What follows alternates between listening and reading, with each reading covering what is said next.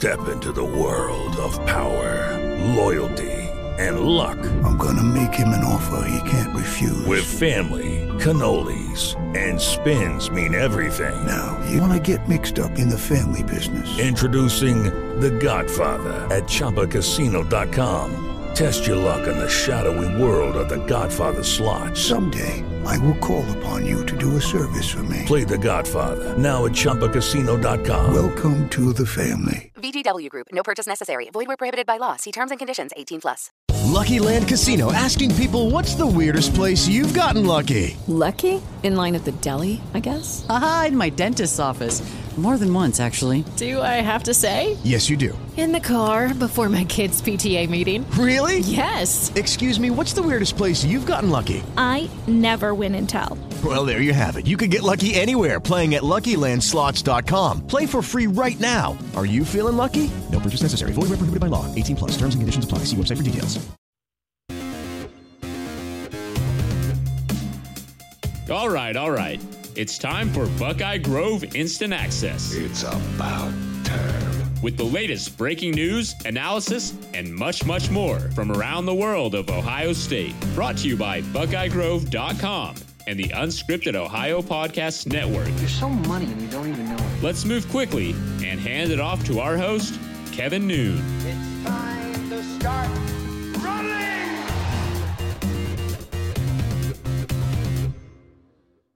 welcome to the BIA podcast. I am your host, Kevin Noon, as always, and we are glad to have you. Not necessarily against the backdrop of any breaking news today, but you know we're kind of living in in odd times right now, so we figured we'd hit uh, the podcast waves. I am joined with uh, Braden Moles, uh, senior intern of BuckeyeGrove.com. How are you doing, Braden? I'm doing good. How about you? Thank Uh, doing great. Don't don't don't tell Keaton. We'll talk to Keaton maybe later this week, early next week. So uh, you know we're living in some some some surreal times right now. I mean, just with the landscape of of sports and whatnot. I mean, thank God for the NFL for having all sorts of news here in the silly season to keep us all you know somewhat sane. Yeah, it's certainly some uncharted territory. I mean, I you know, in terms of my lifetime, I, I am not not not to brag to you, but I am not quite old enough to really remember anything that happened during 9/11. So there has not been a break of sports at any point during my life like this.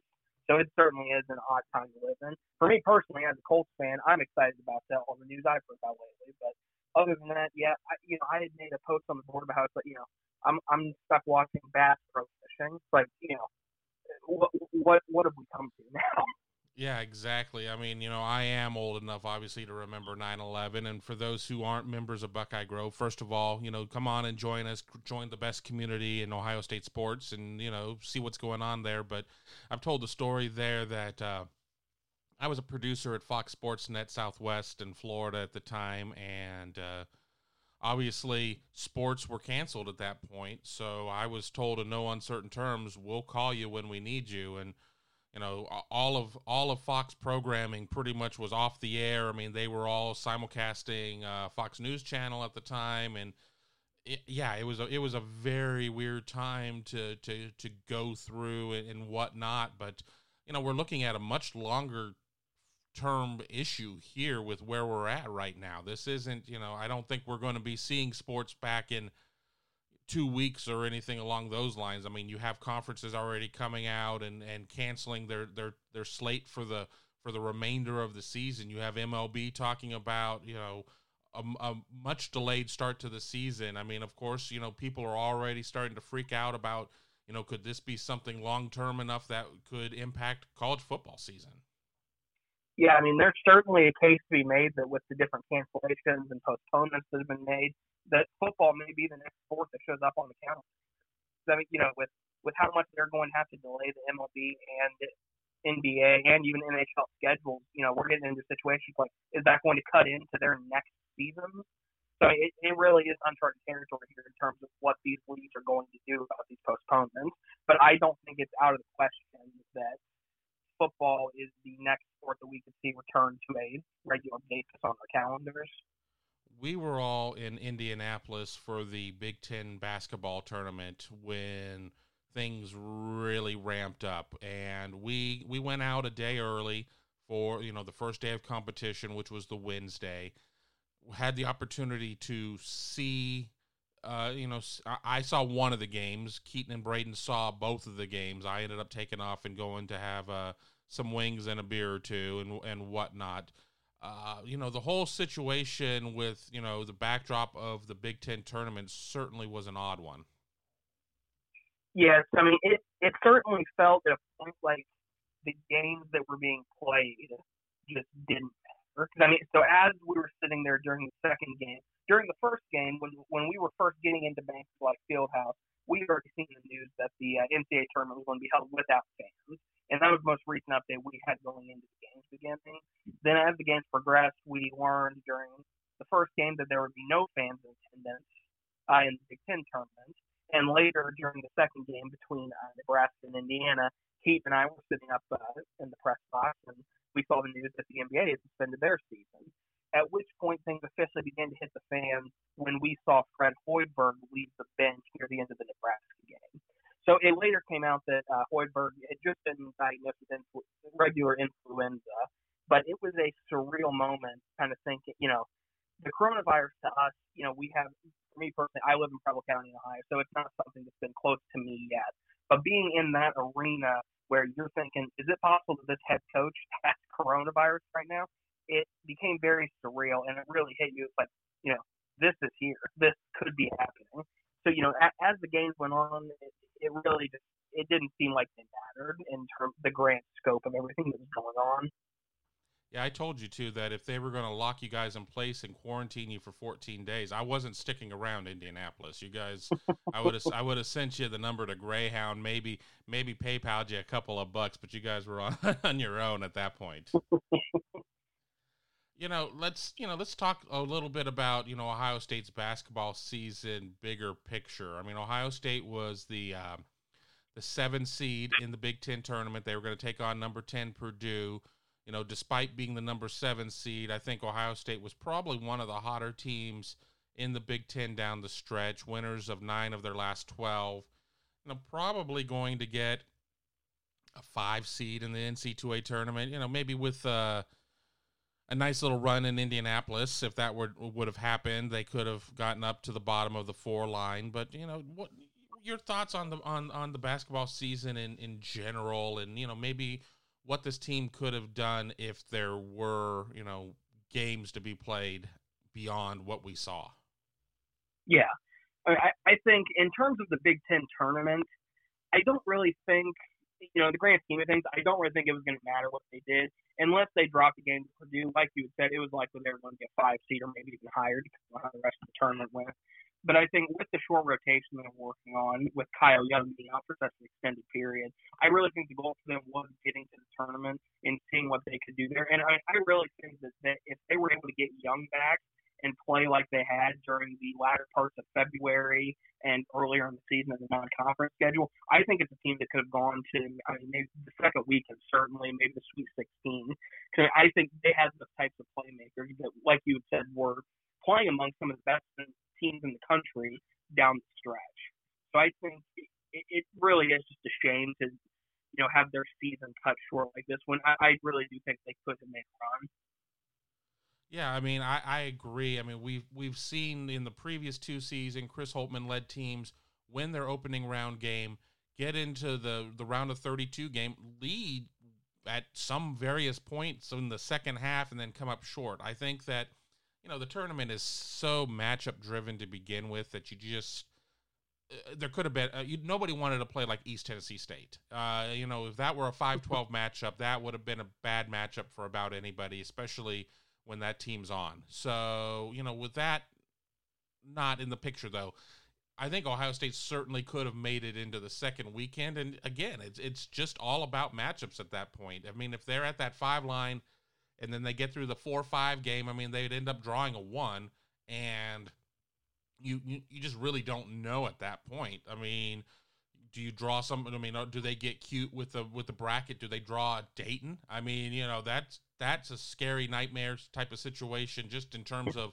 of how in-state is set up. But you know, I also watched some Flyers games to where they kind of frittered around until the end, only to pull it out late. I mean, do you do you draw Baylor? I mean, you know, do you draw Kansas. I mean, there are a lot of situations at that point that you just you just don't know, and it and it, it it's hard to predict. But I even with playing seven guys, um, you know, and the hope would have been Kyle Young would have been back.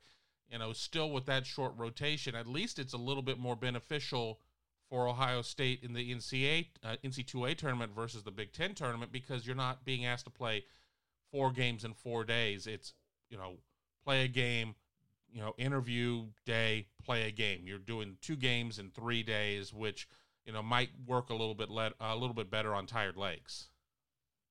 And I'll and I'll say with you know, it, it obviously you said it's matchup driven in the NCAA tournament, but I think Ohio State, even even if they were still working with short rotation like you mentioned, they were a team that I think was built to go deep because you know the Big Ten. It, you know, I would not here hear the arguments about whether the Big Ten is the best conference in college basketball, but I'd say without a doubt it was certainly the most difficult conference to play in this season. You know, with a three-way tie at 14 and six for the Big Ten regular season title.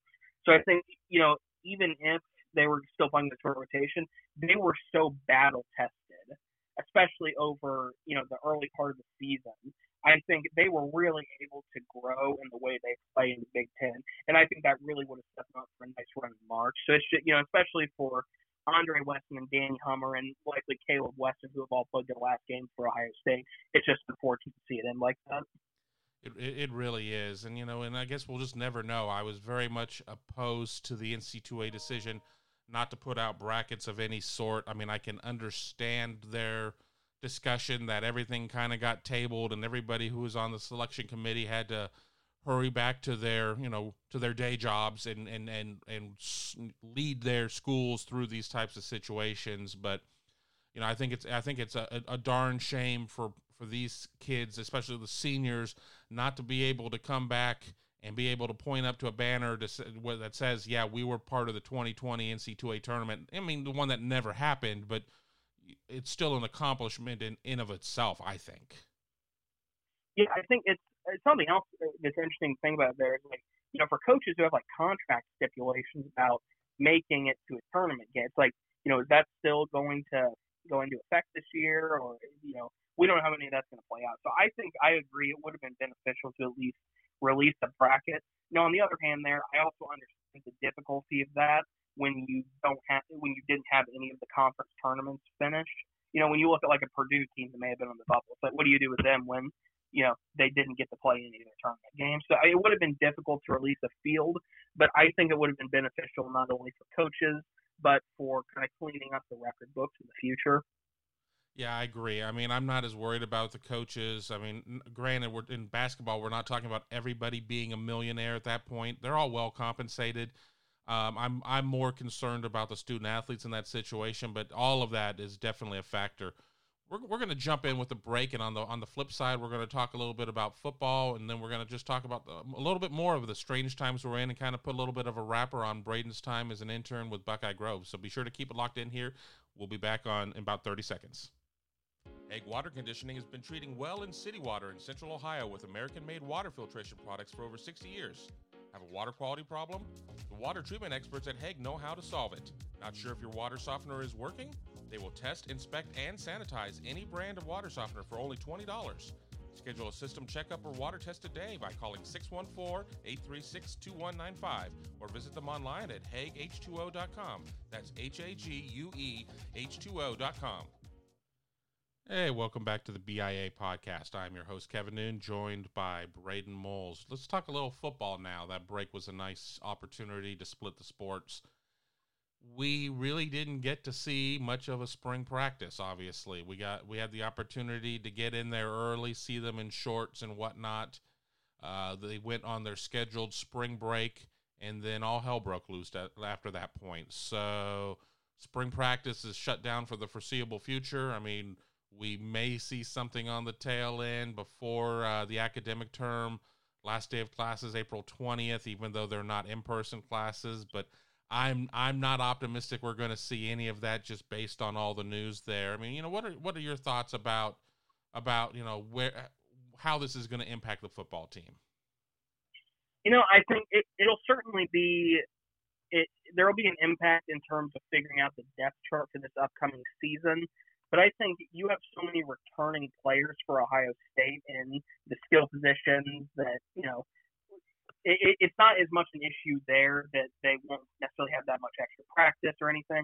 And additionally, in terms of a, the competitive balance that Gene Smith spoke, about on uh, Friday, you know, with so many teams taking the steps to cancel these spring practices, I don't see Ohio State going to a competitive disadvantage against these other teams if everybody is going to be missing out on this time.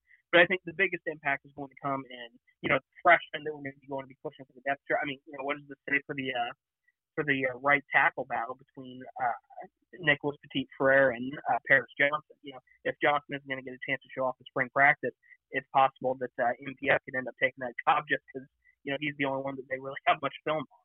So I think it'll certainly be an impact there. Not so much on the guys that have been there for a few years, but maybe the ones that we're going to make a push on the depth chart. I mean, and obviously, we don't want to seem insensitive to the plight of what's going on across the globe right now and, and seem, you know, pithy and trivial by putting so much here on sports. But hell, we're a sports podcast. That's what we're supposed to be talking about. I mean, what do you think about this situation of if we kind of get out of the weeds, you know, in June or whatnot, with, with the season starting in early September?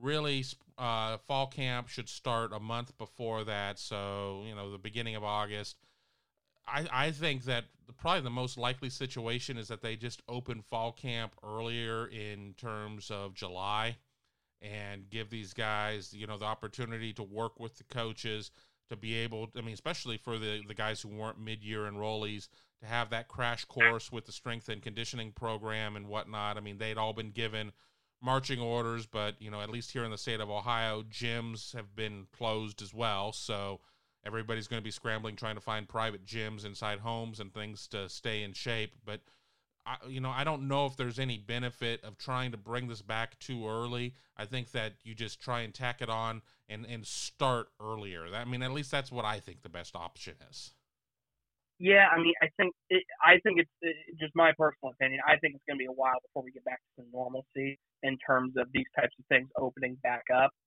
So I think the only solution there really would, if you're wanting to make up that time, would be to start fall camp early because I, you know, especially since it'll be over the summer, I don't see, frankly, I don't even know how the NCAA would feel about, you know, bringing these students back over the summer early to get them back into the program. So I, you know, unless we suddenly you know, everything's quarantined off and we're good here in a few weeks. I don't see how you can really get them back in there any sooner than before fall camp.